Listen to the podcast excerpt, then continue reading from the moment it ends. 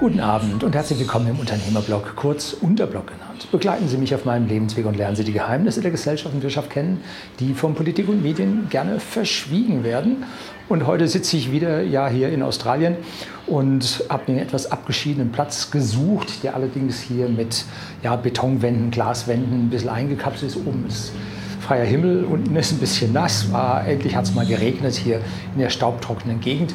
Und ach ja, die, die, die Palme ist echt. Ne? Also das, äh, auch wenn sie hier ein bisschen künstlich aussieht. So, ich bin gebeten worden, doch mal wieder ein politisches Video zu machen zu drehen. Und da habe ich mir gesagt, ja, äh, in Kommentaren unter YouTube, äh, meine letzten Videos sind doch alle noch gültig. Ne? Die, äh, das Scheitern der Ampel, neue Parteien, ist ja alles da. Was wollt ihr denn? Ne? Gut, es ist alles schon gesagt, bloß nicht von jedem. Jetzt gibt es das also auch nochmal von mir, meine Interpretation der Dinge. Wir sehen eine Politik, die so ziemlich alles falsch gemacht hat, was man falsch machen kann und jetzt in Erklärungsnöten ist, dem, ja, dem Wähler zu erklären, dass sie doch alles richtig gemacht haben und dass alles so gelaufen ist, wie man sich das vorstellt und sie haben einen tollen Job gemacht und so weiter und so fort, bla bla bla bla bla. Nein, sie haben nicht alles richtig gemacht, sie haben eigentlich eine, ja, eine Wüste, eine Verwüstung, eine Schneise der Verwüstung bei uns hinterlassen, sowohl in der Welt, also außenpolitisch, dass wir Ländern den Krieg erklärt haben. Gott sei Dank haben sie den nicht angenommen dass wir ja, äh, Kunstschätze zurückgegeben haben, Beutekunst aus der Kolonialzeit, die dann in privaten Kanälen verschwunden ist dass wir ja zu Leuten kommen und sie belehren. Ne? Wenn die Chinesen kommen, dann gibt es einen Flughafen. Wenn wir bekommen, dann gibt es eine Belehrung. Ja, man geht dann hin und bezahlt 4 Milliarden an einen äh, afrikanischen Staat und der kauft dann erstmal für seine ganzen Parlamentsmitglieder äh, über 100 SUVs für 130.000 Dollar jedes Stück. Jetzt kann man sagen, gut, Mercedes, BMW, Audi, alles gut. Nein, nein, nein, Waren Toyota natürlich. In Afrika fährt man Toyota. So, also auch hier 4 Milliarden einfach hinaus. Und so geht es in einer Tour, in eine Reihe weiter. Man kann auch andere Ministerien hernehmen, wie äh, unser Wirtschaftsministerium, was die Preise für Energie künstlich erhöht, mit CO2-Preisen, die erhöht werden und äh, mit Gebäudeenergiegesetzen und, und, und und dann nachher hingeht und sagt, ja, jetzt subventionieren wir. Ja, aber nur für die Industrie, aber nicht für die kleinen Unternehmer. Die natürlich nicht. Die haben wir nämlich gar nicht im Sinn, sondern nur die großen. Und dann können wir uns anschauen, unsere Einwanderungspolitik, anders kann man es nicht sagen. Ja, wo sind die Arbeitskräfte, die wir brauchen? Ne? Dann ein Bürgergeld, was man eigentlich fairerweise Einwanderungsgeld nennen sollte auch ja, große Katastrophe. Mittlerweile kommt das so langsam an.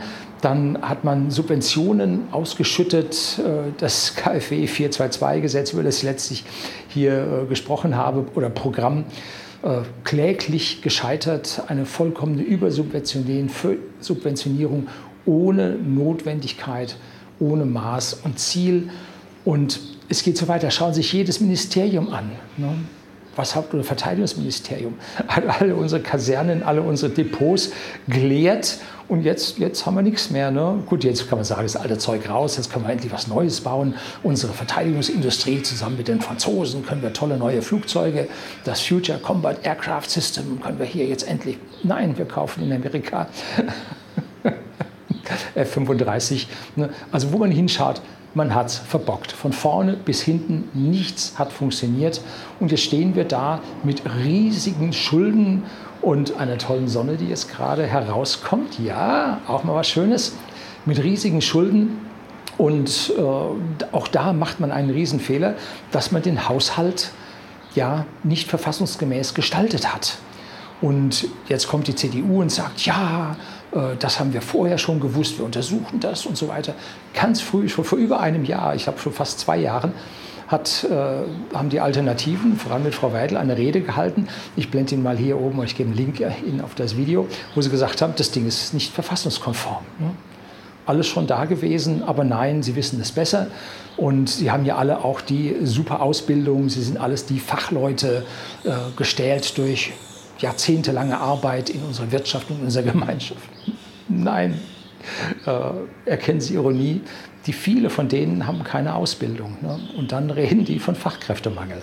Hm, vielleicht sollte man, hm, wenn man ja, jemanden eine Wasserleitung verlegen lässt oder ein Dach decken lässt, dann braucht er eine Meisterprüfung und so und so viele Jahre Ausbildung.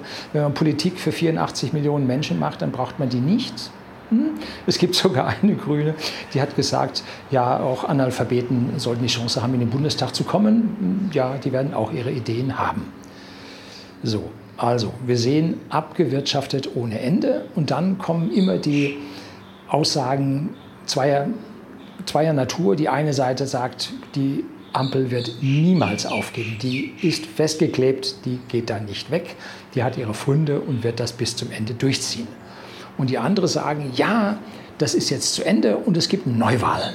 So, Neuwahlen ist das Ding der Dinge und dann können wir die Sache rumdrehen. Hm.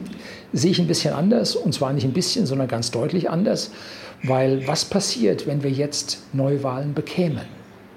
Hm? Was passiert? Die Wahrscheinlichkeiten, wenn man sich Wahlumfragen anschaut, die Wahrscheinlichkeit ist extrem hoch. Sie liegt bei aus meiner Sicht über 99 Prozent, dass wir eine große Koalition bekommen. In meinem letzten Video habe ich gesagt, neue Parteien braucht das Land und so weiter. Und zwischendrin könnte man die Koalition wechseln und dann Herrn Merz zum Kanzler machen äh, das ist von vielen falsch verstanden worden, dass ich das präferieren würde, dass ich das haben wollte. Oh, konträr, das ist genau nicht das Richtige.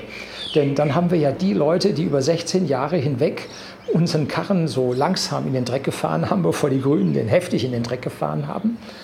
Hm, dann haben wir die ja wieder dran. Und dann geht die ganze Geschichte langsamer, aber sie geht weiter. Es wird sich nichts ändern, auch wenn man jetzt ja, Wahlversprechen lostritt oder hier zum Besten gibt. Es ist, was es ist. Es sind Wahlversprechen, die nach einer Wahl in der Regel nicht gehalten werden. Ja, es sind Zwänge, wir mussten eine Koalition und da konnten wir uns nicht durchsetzen und, und, und, und. Die ganzen Sprüche kennen Sie seit Jahrzehnten, zumindest ich kenne sie seit Jahrzehnten und eigentlich passiert da nichts, was nicht von langer Hand von irgendwo, von irgendeinem Puppenspieler, einem Marionettenspieler oder mehreren von denen äh, vorgeplant ist. Das passiert bei den einen schneller, bei den anderen langsamer. So, wenn wir also Neuwahlen bekommen, werden wir eine große Koalition sehen und es passiert nichts. Der Traum, dass die Alternativen die absolute Mehrheit bekommen oder sagen wir die Mehrheit bekommen und damit dann Regierung machen können, dann die Brandmauer eingerissen wird und dann mit der CDU, CSU zusammen koaliert wird. Ja, also ich glaube, das können Sie vergessen. Das wird so auf diese Art und Weise nicht passieren.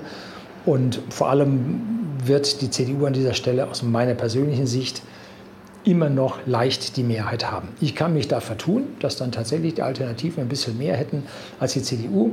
Aber wie sagte dann schon unser Finanzminister, äh, im Zweifel oder im, wenn Not am Mann ist, wenn also die Alternativen zu viel bekämen, dann müsste man auch mal mit den Linken koalieren. Glauben Sie nicht? Blicken Sie mal nach Thüringen.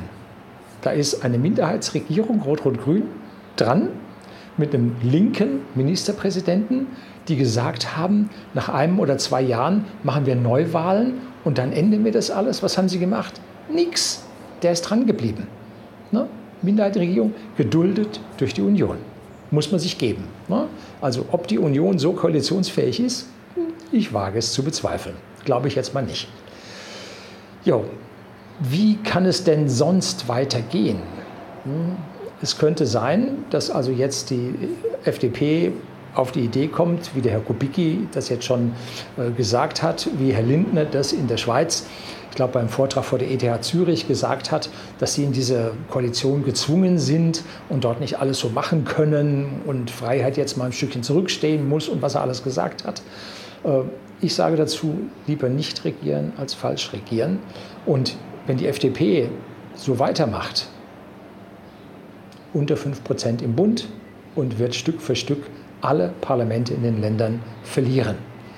Diese Veränderung zu dem, was Sie vor der Wahl gesagt haben, keine Steuererhöhungen, keine Schulden, all das ist ja nicht statt, hat ja nicht stattgefunden.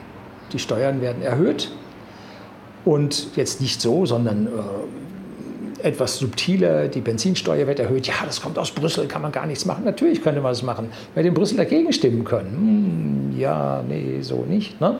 Da ist man sehr gläubig und sehr hörig nach Brüssel.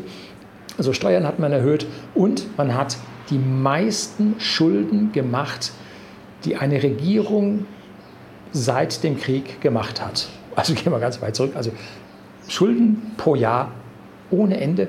Wir hatten Bundesschulden von 1,5 Billionen, also 1500 Milliarden Bundesschulden. Und unsere Bundesregierung hat es geschafft, 500 Milliarden mehr Schulden zu machen. 500 Milliarden. Die haben die Schulden um 33 Prozent erhöht, von 1,5 Billionen auf 2 Billionen. Wie macht man das? Nun, man macht das mit einem Finanztrick, dass man hingeht und Sondervermögen schafft. Das heißt, man nimmt Schulden auf und zieht die nicht in den Haushalt, sondern in einen Fonds, der für irgendetwas da ist, zum Beispiel ein Wumms oder ein Doppelwumms oder für das Aufstocken der Bundeswehr, dass da 100 Milliarden für die Bundeswehr da sind, von denen jetzt, ich weiß nicht, wie viel zig Milliarden bereits für die USA, für die F-35 versprochen sind.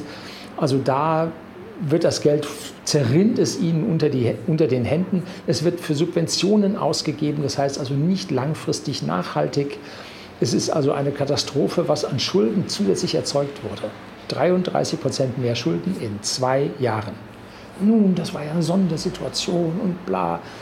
Ja, ich empfehle vom Vermietertagebuch ein Video, da gebe ich Ihnen hier einen Link drauf, äh, wo die äh, Arzneimittelbehörde der EU äh, ein paar ganz besondere Aussagen bezüglich der mRNA-Behandlungen der Menschen gemacht hat. Das ist die höchste Arzneimittelbehörde in Europa. Das System kippt und es wurden Milliarden, zig, hundert Milliarden wurden zum Fenster rausgeschmissen. Ja, für Dinge, die nicht gewirkt haben, die anfangs von der EMA schon erklärt wurden, dass sie nicht funktionieren. So. Also wir sehen Trümmer hier. Ich will die vorige Regierung, wie gesagt, die GroKo, da nicht freisprechen. Die hat den Karren in den Dreck gefahren. Und jetzt geht es so richtig abwärts. Ne? Und das muss man ihnen jetzt vorschmeißen, dass sie nicht den Weg in die andere Richtung gehen. Grüner Wasserstoff, komplett gescheitert. Fraunhofer Institut gibt die ganze Sache zu. Es gibt Studien, dass Wasserstoff nicht funktioniert. Wir haben keine fünf Elektrolysatoren. Da oben in Schleswig-Holstein hat eine Raffinerie oder ein Chemiewerk, Raffinerie glaube ich war es, wollte also einen Elektrolyseur, äh, mit der Wasserstoff, grüner Wasserstoff erzeugt wird, in Betrieb nehmen und jetzt kommen sie drauf, nein, funktioniert nicht, auch mit Subventionen funktioniert es nicht und sie haben das Projekt einfach wieder eingestampft. Jetzt kriegen die äh, Stahlkocher bei uns äh, milliardenweise die Subventionen, um Stahlschmelzverfahren, Verhüttungsverfahren mit grünem Wasserstoff zu erforschen. Und ja, der Wasserstoff wird nicht erzeugt. Es funktioniert nicht vernünftig, dass dieser Stahl jemals ja, ja, konkurrenzfähig auf dem Weltmarkt wäre. Er ist ja nicht nur ein ganz bisschen daneben, sondern er ist um Faktoren daneben. Und niemand wird Stahl von uns kaufen, grünen Stahl, nicht ohne Zwang. Und wenn man unsere Automobilhersteller dazu zwingt, unsere Autokarossen, bevorzugt jetzt E-Mobile, mit grünem Stahl herzustellen, dann werden die so teuer werden, dass sie ohne Subventionen auf dem Weltmarkt nicht weiter bestehen können. Die haben sowieso momentan große Probleme, hier mit ihren Kostensätzen da durchzukommen. Also wo man hinschaut, es ist ganz, ganz furchtbar und die Zeichen stehen auf Sturm. Es ist, ja, es ist die Pest. Und ja, Cholera haben wir hinter uns, jetzt kommt die Pest. Pest ist tödlicher als Cholera, wissen Sie. Ne? Wenn man sich die Frage stellt, Pest oder Cholera, soll ich immer für Cholera entscheiden. Gibt eine geringere Todesquote. Welch Zynismus, Herr Löning, furchtbar. Ja, anders fällt mir jetzt zu dieser Situation nicht ein. Die Lösung sind keine Neuwahlen. Das muss den Leuten klar sein, weil Neuwahlen werden diesen Kurs weiter zementieren für weitere vier Jahre. Wichtiger ist es, jetzt den Karren wirklich systematisch an die Wand zu fahren. Das ist für viele Bürger ganz, ganz schlimm, die ihre Existenzen verlieren werden, deren Firmen, bei denen sie beschäftigt sind, pleite gehen werden, die also auf einmal dann ins Bürgergeld fallen, die ins Hartz IV fallen, für die, denen es dann ganz, ganz schlecht geht. Aber es ist die einzige Chance, wie man unseren ja, eingelullten und von den öffentlich-rechtlichen Medien, von den sogenannten Pay-TVs, ÖR-Pay-TVs, wie ich sie immer nenne, eingelullten Bürger dann mal aufrüttelt. dass die ersehen, so geht es nicht, so wird es nicht funktionieren. Wir fahren den Karren an die Wand und dann bitte jetzt noch zwei Jahre weiter und dann kommen noch drei Wahlen in den jungen Bundesländern. Und diese drei Wahlen werden erdrutschartige Siege für die Alternativen bringen. Bin ich mir ganz sicher. Aber sie werden nur in wenigen Fällen, vielleicht in einem Fall, zu einer aktiven Regierung, absoluten Regierung unter den Alternativen führen. Das könnte so in Sachsen passieren, wenn die Alternativen die stärkste Partei werden, die Schwarzen die zweitstärkste und alle anderen unter die 5% fallen, was dort tatsächlich möglich sein kann. Das wäre die einzige Chance und dass dann eine Brandmauer eingerissen wird. Hm. Ich glaube es nicht. Ich glaube, da hat der Lindner das ausgesprochen, was hinter vorgehaltener Hand mit allen Parteien dann verabredet wurde.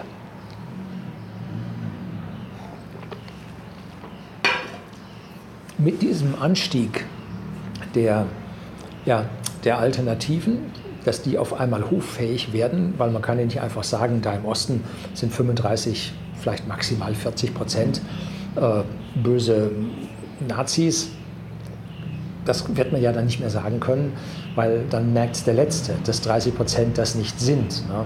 Und auf einmal merkt man, ja, da sind 30 Prozent dafür und ich denke eigentlich so, aber ich traue mich nicht hier im Westen sowas zu wählen. Und auf einmal werden die hoffähig, weil die so stark gewählt werden. Und dann könnte die Sache in die andere Richtung kippen. Dass dann auf einmal Leute sagen, doch, ich kann sie wählen. Und dann passiert sowas, ähm, was vielleicht in Italien passiert ist. Aber Italien hat sowieso keine Chance mehr. Denen laufen gerade die Schulden davon. Es ist krass.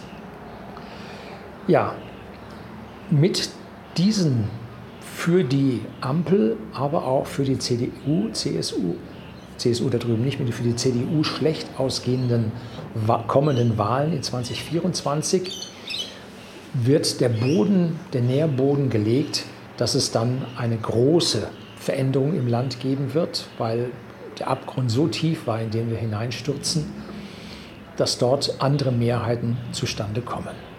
Das wird eine hochinteressante Frage, aber ich glaube nicht, dass mit Neuwahlen die Sache geregelt werden wird. Wann geht die Ampel hinüber? Wann hat die das früheste Ablaufdatum? Ich habe es in meinem Video über die Ampel schon gesagt gehabt. Das ist Anfang Dezember. Es ist irgendwo 8. Dezember um den 8. Dezember, weil sie dort vor zwei Jahren genau äh, vereidigt wurden, die Minister. Und die Minister, die ja unter zwei Jahren im Amt waren, erhalten keine Pension. Eigentlich erhalten sie keine Pension, wenn sie unter vier Jahren im Amt waren. Wenn aber aus ja, dem, einem Misstrauensvotum gegenüber dem Kanzler oder einer Vertrauensfrage von Seiten des Kanzlers der Kanzler wegfällt und damit dann die Minister ebenfalls, die hätten ja gerne weitergearbeitet mit ihrer tollen Arbeit, die sie verrichtet haben. Und diese Fiktion des Weiterarbeitens sorgt dafür, dass sie nach zwei Jahren dann bereits Anspruch auf ihre Pension haben. Und ich glaube, mittlerweile passieren hinter verschlossenen Türen eine Menge Gespräche, wie die Sache funktionieren kann. Ob die CDU mit der SPD eine GroKo bildet unter äh, ja, unter einem Kanzler Merz oder ob eine GroKo unter Herrn Olaf Scholz weitergeführt wird, was ich nicht glaube, weil der Herr hat zu viele Probleme am Revers kleben, dass er für eine neue Regierung haltbar sein kann. Aber der Herr Pistorius, ich habe den früher immer Pistolero genannt, Entschuldigung, das ich, den Namen konnte ich mir nicht merken. Der Herr Pistorius, angeblich ein sehr, sehr beliebter äh, Minister, der bei uns die ganzen Depots jetzt leergeräumt hat und die Gelder dann heftig ins Ausland ausgibt, beziehungsweise seine Vorgängerin das schon gemacht hat und der den Kurs nicht verändert, äh, der würde aus SPD-Seiten dann den Kanzler geben. Wenn die dort sich nicht einigen, dann könnte die CDU äh, sagen, okay, wir gehen mit der FDP zusammen und jetzt bieten wir der SPD an, eine gemeinsame Koalition zu bilden mit Herrn Merz als Kanzler. Dann wären die Mehrheiten so, dass diese Abstimmungen dann für Herrn Merz als Kanzler kämen. Und das könnte so sein, dass es jetzt praktisch eine Abstimmung äh, im Parlament gäbe, eine Kampfabstimmung und dann die Herren von der FDP dann den Herrn Merz mitwählen und äh, die Absprache im Hintergrund haben, ja, äh, uns nimmt er damit in die Regierung mit hinein. Wäre auch eine Möglichkeit. Wie das jetzt am Ende ausgeht, niemand weiß es. Es gibt einige Leute im Hintergrund, die die Strippen ziehen, die können es vielleicht schon wissen. Aber von den normalen Menschen draußen ist es eine schwierige Abwägungsfrage, was da jetzt nun passieren wird und was nicht passieren wird. Und die Fraktion, die sagt, da wird nichts ändern, die haben alle Patex am Hintern und bleiben kleben bis zum Ende der Legislaturperiode. Auch die haben aus meiner Sicht Berechtigung, so zu denken. Und äh, dieses zu Ende fahren bis in den Abgrund hätte die größte Möglichkeit, die größten Chancen für eine wirkliche Politikänderung in Deutschland. Allein die werden natürlich alles tun, damit ihre Parteien nicht in der Bedeutungslosigkeit versinken. Wenn die SPD noch zwei Jahre so weitermacht, jo, in Bayern sind sie schon einstellig und äh, in manchen anderen Bundesländern, in Sachsen werden sie auch einstellig sein. Äh, in manchen Bundesländern werden sie noch zweistellig sein, aber knapp. Also da geht es der alten Dame der Sozialdemokratie auf einmal reichlich schlecht. Die Linken sind sowieso raus. Die Wagenknecht-Partei ist unter den Wählern anerkannt links und kommunistisch. Die wird es auch nicht machen. Und da bleibt als einzige Hoffnung übrig eine neue Partei der Mitte. Ich persönlich würde die Partei ja nennen die Mitte. Denn dann wird es dem Letzten klar, dass das die Mitte ist, dass da gewählt werden sollte und dass diese Mitte dann die Alternativen so von ihrem Flügel entschärfen kann, dass hier eine bürgerliche Regierung platziert werden kann, die sich dann am Ende um alles kümmert und dann aber granatenmäßige Einschnitte in unsere Gesellschaft vornehmen muss, vor allem unser Regierungssystem. Äh, Herr Krall, der sich hier so als Rädelsführer und als erstes geoutet hat in dieser Partei, die nun kommen wird, bis Ende des Jahres wird es wohl was werden.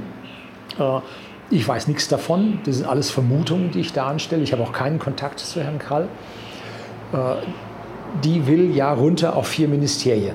Nun, bei den Alternativen wird man auch auf einige äh, Ministerposten schielen und wird sich dann mit denen aber einigen müssen, dass wir von 14 vielleicht auf neun Ministerien, so auf die Hälfte. Zwischen vier und 14 liegen neun in der Mitte, dass man sich darauf einigen kann, und man damit den Haushalt doch ganz, ganz deutlich verschlanken kann und dann etliche von diesen Agenturen, Ämtern und so einfach abschafft, weil man sie nicht braucht, weil es eigentlich nur Mittel zum Zweck war, damit Regierungen weiter in der Fläche äh, ihre Spuren hinterlassen können und nicht nur Regierungen, sondern auch Parteien, und dass man dann im Prinzip die Förderung der Stiftungen ganz massiv runterfährt. Man hat es ja geschafft, den Alternativen bislang, obwohl die Gerichte gesagt haben, ihr müsst zahlen, dass man den Alternativen noch keine äh, Zahlungen für ihre äh, Stiftung äh, gegeben hat. Äh, interessant,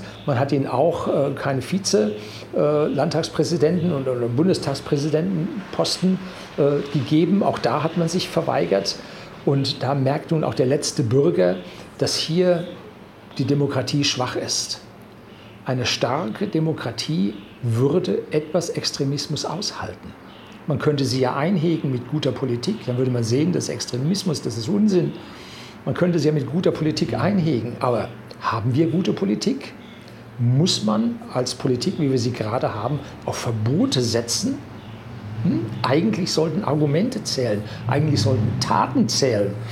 Aber es schaut nicht so aus, als ob das so gut wäre, als dass man ohne Verbote da durchkäme. Auch der Verleumdungsparagraf, äh, der für Politiker jetzt geschaffen wurde, so dieser alte äh, Majestätsbeleidigungsparagraf, den es für den Bundespräsidenten sowieso gab, den hat man jetzt ausgeweitet auf weitere Politiker. Ich weiß nicht, welcher Paragraph das ist, interessiert mich nicht, weil ich normalerweise nicht beleidigend werde. Ähm, den hat man ausgewertet, um Politiker extra zu schützen nicht nur, dass sie immun sind, sie müssen sich jetzt auch noch vor Angriffen schützen. Reichen ihre Argumente nicht, reichen ihre Taten nicht aus. Uh, das Internet ist so böse, oh, die Trolls, wir brauchen ein Anti-Hate-Speech-Gesetz und dies und das und jenes. Das sind Zeichen von schwachen Regierungen, wenn sie die Demokratie an dieser Stelle aushebeln und Demokratie ja in Verbotsgesetzen darstellen. Das ist immer eine ganz schlechte äh, ganz schlechtes Anzeigen, dass wir eine schwache Regierung vor uns haben, wenn sie nur auf Verbote setzen kann und nicht auf gute Taten, die die Menschen dann alle erkennen. So, jetzt haben wir mal hier so einen richtigen Ausfluss an, an Shitstorm über die aktuelle Politik und die Situation äh, gelassen. Jetzt stellt sich die Frage, was glaube ich denn? Hm, zwei Herzen schlagen mir in meiner Brust. Einmal glaube ich, dass wir einen Wechsel sehen werden, dass da glaube ich zum, zur Mehrheit hin, dass wir einen Wechsel innerhalb der Koalition sehen werden. Ich glaube nicht an Neuwahlen, weil dann zu viele von den aktuell äh, alimentierten Menschen äh, hier ja, verlieren würden. Und die Wahrscheinlichkeit ist hoch, dass Herr Söder dermaßen schlecht dabei fährt, dass er über die 5%-Klausel mit dem neuen Wahlgesetz einhergegangen ist, hinauskommt und damit im Bundestag nicht mehr repräsentiert sein wird. Wird wahrscheinlich verfassungswidrig sein, weil das Regionalprinzip an dieser Stelle dann ja, dem widersprochen wird. Es müssen Bundestagsabgeordnete von Bayern drin sein, sonst passt die Sache nicht. Und kämen dann nicht rein. Und trotzdem schaffen sie das bis dahin nicht. Also da glaube ich, dass die CSU an der Stelle extrem mauern wird. Ein toller Schachzug kam von den Linken, dass sie ihre Fraktion aufgelöst haben, ganz zu meinem Überraschen. Äh, war aber ein schöner Kontrazug gegen Frau Wagenknecht, weil Frau Wagenknecht ja nur eine Verein gegründet hat, um weiterhin die Fraktionsgelder für ihre neue Partei, die Gelder, die sie dringend braucht, zu kassieren. Aber die Linke ist ja eine extrem reiche Partei, weil sie ja die Gelder ihrer ja, Vorgängerpartei, sie haben sich ja immer nur umbenannt von der SED in die Partei des demokratischen Sozialismus, dann in die Linke zusammen mit der Wahlalternative Soziale Gerechtigkeit, dass hier die Gelder der SED irgendwo im Hintergrund noch schlummern und das Geld da ist, aber äh, dem Antipoden der abtrünnigen Frau Wagenknecht, dass man ihr diese Fraktionsgelder nicht gönnt und deshalb die Fraktion aufgelöst hat. Kluger Schachzug um Frau Wagenknecht hier zu behindern, auch ein kluger Schachzug in Richtung der Alternativen. Weil wenn Frau Wagenknecht immer weniger Chancen hat, weniger Werbung machen kann, dann werden an dem äußersten Rand äh, der Rechten dieser Hufeisenschluss rüber zum äußersten Rand der Linken, zu den Kommunisten halt nicht passieren können. Ja, auch keine schlechte Idee, die die Linken da gehabt haben, um Frau Wagenknecht jetzt äh, ja, im, im Absturz sie mitzureißen und ihr keine Chance zu geben. FDP hat die einzige Chance, dran zu bleiben, wenn sie sich irgendwie mit der kommenden Regierung arrangiert. Äh, Plan B ist, wenigstens ihre Pensionen zu behalten und die Ministerämter über die zwei Jahre hinaus zu halten. Noch besser äh, für die einzelnen Minister wäre es, möglichst lange zu halten. Aber die Mitglieder der FDP sind aufgestanden, haben aufgemuckt und haben jetzt 500 äh, Parteistimmen zusammengebracht, damit sich die Partei jetzt um das Thema äh, Ampel und Überschuldung und, und, und kümmern muss und Auflösen der Ampelkoalition. 500 Stimmen reichen dafür. Die müssen das jetzt nicht befolgen, aber sie müssen sich darum kümmern und ihre Mitglieder befragen, wenn ich das richtig verstanden habe. Das heißt also, bis von der Basis her die FDP aus dieser Ampel aussteigt, ist noch ein ganz schön weiter Weg. Herr Kubicki hat schon mal Knüppel zwischen die Beine von Herrn Lindner und seinen Konsorten geworfen. Das ist ihn da, also hat er die Ampel schon mal abgekündigt, das war schon mal krass. Dass also hier die FDP wirklich ums Überleben kämpft. Ich gebe ihr weder auf die eine Art noch auf die andere Art, weil sie dermaßen stark umgefallen sind, eine weitere Chance. Denn hinter der aktuellen Funktionärsriege äh, sehe ich bei der FDP niemanden soll der alte Herr Kubicki, der im Prinzip sich langsam zurückzieht, äh, soll der jetzt nochmal in alter chinesischer Manier, wenn er auf die 80 zugeht, naja gut, der Herr Biden macht das auch, hier nochmal den Zampano machen. Ich glaube das nicht, dass das dort passieren wird. Und innerhalb der FDP ist also aus meiner persönlichen Sicht niemand da, der dort irgendwo öffentlich sichtbar wäre und hier äh, die aktuellen Gesichter, Ministergesichter hier ablösen könnte. Ich sehe es nicht. Also damit ist fertig, ne? wie der Herr Oettinger sagte, oder Flasche leer. Gut, bleibt die CDU, der Kampf innerhalb der CDU, wird es eine neue Partei der Mitte schaffen, aus der äh, CDU jetzt ein Teil rauszuschneiden und rüberzuholen, dass man hier eine halbwegs professionelle Politikerklasse bekommt, die mit der neuen Partei der Mitte hier etwas bewegen kann. Nun, auch da gab es einen tollen Schlagabtausch, den die meisten nicht verstanden haben. Es gab also von Herrn Merz der Versuch eines Parteiausschusses von Herrn Maaßen. Und das wurde vom Parteigericht dann entsprechend äh, abgeschmettert, dass der Herr Maaßen also sich nichts zu Schulde kommen hat, dass die Partei also da, dass er aus der Partei austreten müsste. Auf der anderen Seite hat der Herr Maaßen jetzt einen extremen Volley zurückgegeben. Und darüber ging es in meinem letzten Video, dass also Frau Merkel äh, Herr de Maizière und Herr Altmaier, dass die, also Innenminister und Wirtschaftsminister, äh, dass die aus der Partei ausgeschlossen werden sollten, weil sie Schaden äh, verursacht haben für die Partei und für Deutschland. Das war starker Tabak und wurde dann vom Herrn Merz mit dem Wolle zurückgegeben, dass er jetzt dieses Urteil vom Parteigericht überprüfen lassen will.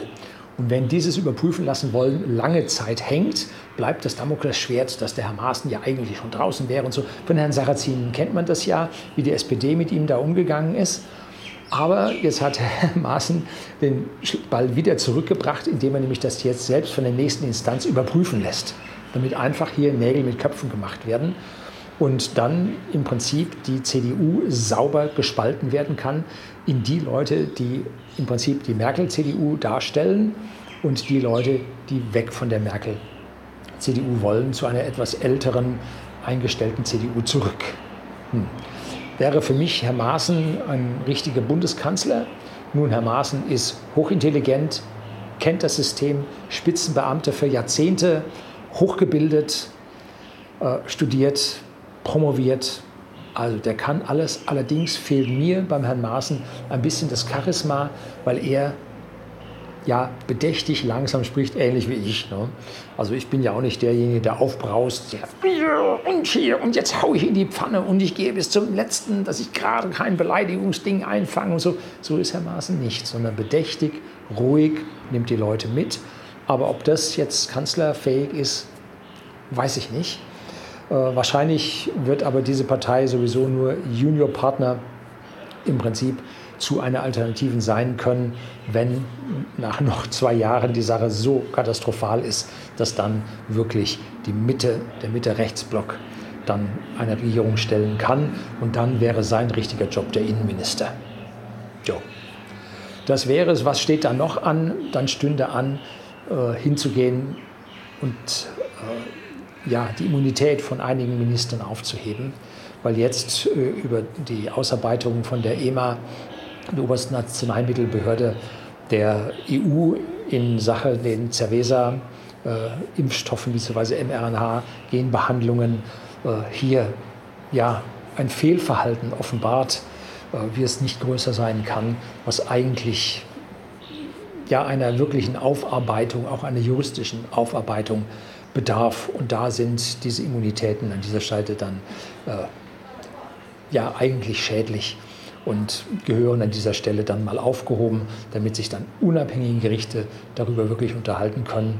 Aber die andere Frage ist, sind unsere Gerichte wirklich nach 16 Jahren GroKo und dann vier Jahren Ampel wirklich so unabhängig, wie wir sie brauchen, damit die ganze Geschichte wirklich aufgearbeitet werden kann?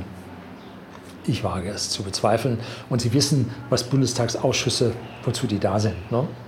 Die sind dazu da, vorzutäuschen, dass man eine Aufarbeitung macht. Aber da die Mehrheit im Parlament immer noch entscheidet, sind diese Untersuchungsausschüsse, die von den Minderheiten äh, geführt werden, wo man eine gewisse Prozentzahl benötigt, um diese Untersuchungsausschüsse aufrufen zu können. Äh, Deshalb sind die alle Schall und Rauch und es passiert am Ende dann genau an dieser Stelle gar nichts. Das haben wir in der Vergangenheit so, so oft gesehen. Das geht an dieser Stelle nicht weiter. Äh, es gibt in der alternativen Szene Aufzeichnungen von diesen Ausschüssen, äh, wie sie gerade die Runde machen, aber das breite Feld erreicht es nicht und die öffentlich-rechtlichen Medien berichten darüber nicht. Was überraschend war, war der Bericht in den Tagesthemen, den ich nicht selbst gesehen habe. Ich weigere mich jetzt seit acht, wahrscheinlich jetzt schon seit neun Jahren, diese Gehirnwäsche mir noch anzuschauen von öffentlich-rechtlichen Pay-TV. Mache ich nicht mehr. Aber ich habe letztlich ein Video gesehen, da wurden äh, Ausschnitte davon gezeigt und da stand ein Herr, der einen Kommentar gesprochen hat. Der sah aus wie, entschuldigen Sie, äh, mein, meine offizielle Entschuldigung zuvor gegenüber allen wohlschaffenden Schullehrern. Der sah aus wie der Schullehrer, äh, wie sie den dahingestellt haben, in einem zu kleinen Anzugjacke, äh, mit einem mittelblauen Hemd, äh, den Knopf zu. Also es war niemand, den ich vor eine laufende Kamera stellen würde, aber er sprach darüber, dass die Ampel eigentlich fertig hätte. Das muss man sich geben.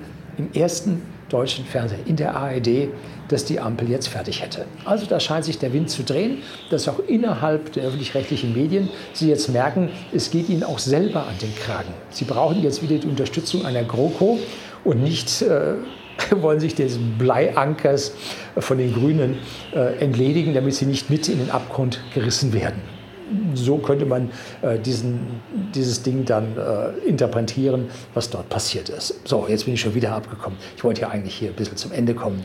Also, das soll es gewesen sein. Herzlichen Dank fürs Zuschauen.